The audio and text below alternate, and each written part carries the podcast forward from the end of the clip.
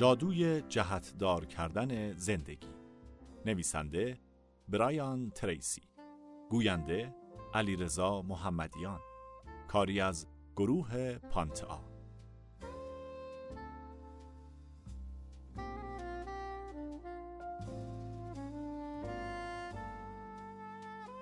من می‌تونم با قدرت به شما بگم که این یکی از بهترین مباحثیه که تا حالا باهاش برخورد کردید.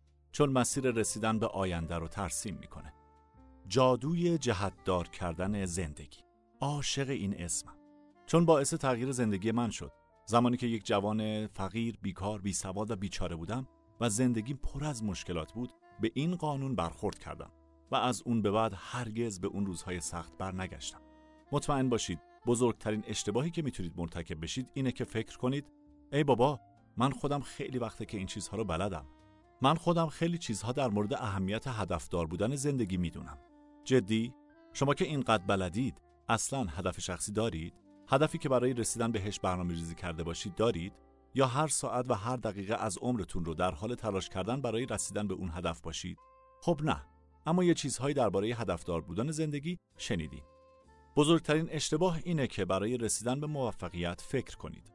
این حیاتی ترین نکته رو به خوبی بلدید. در صورتی که هیچ اطلاعاتی ازش نداشته باشید، یادتون باشه که مقدار تسلط شما بستگی به مقدار اندازه استفاده شما در زندگی داره.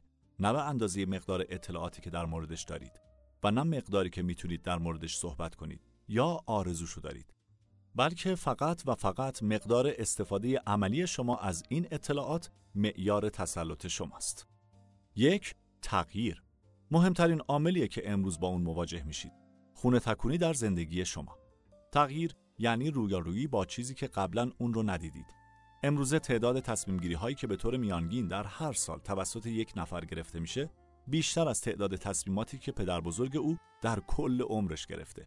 اگه خوب دقت کنید متوجه میشید که پاسخها هر روز، هر هفته و هر ماه و هر سال تغییر می کنند. راه حل های مشکلات و پاسخهاشون هر روز با سرعت بیشتری تغییر می‌کنه. این واقعیته. یا باید باهاشون حرکت کنید و هماهنگ بشید و یا به ناچار قربونی میشید. هدف شما باید این باشه که تغییرات رو تحت کنترل و اراده خودتون در بیارید. و اولین راه جهت رسیدن به چنین تسلطی اینه که در زمینه جهتدار کردن زندگی مهارت پیدا کنید.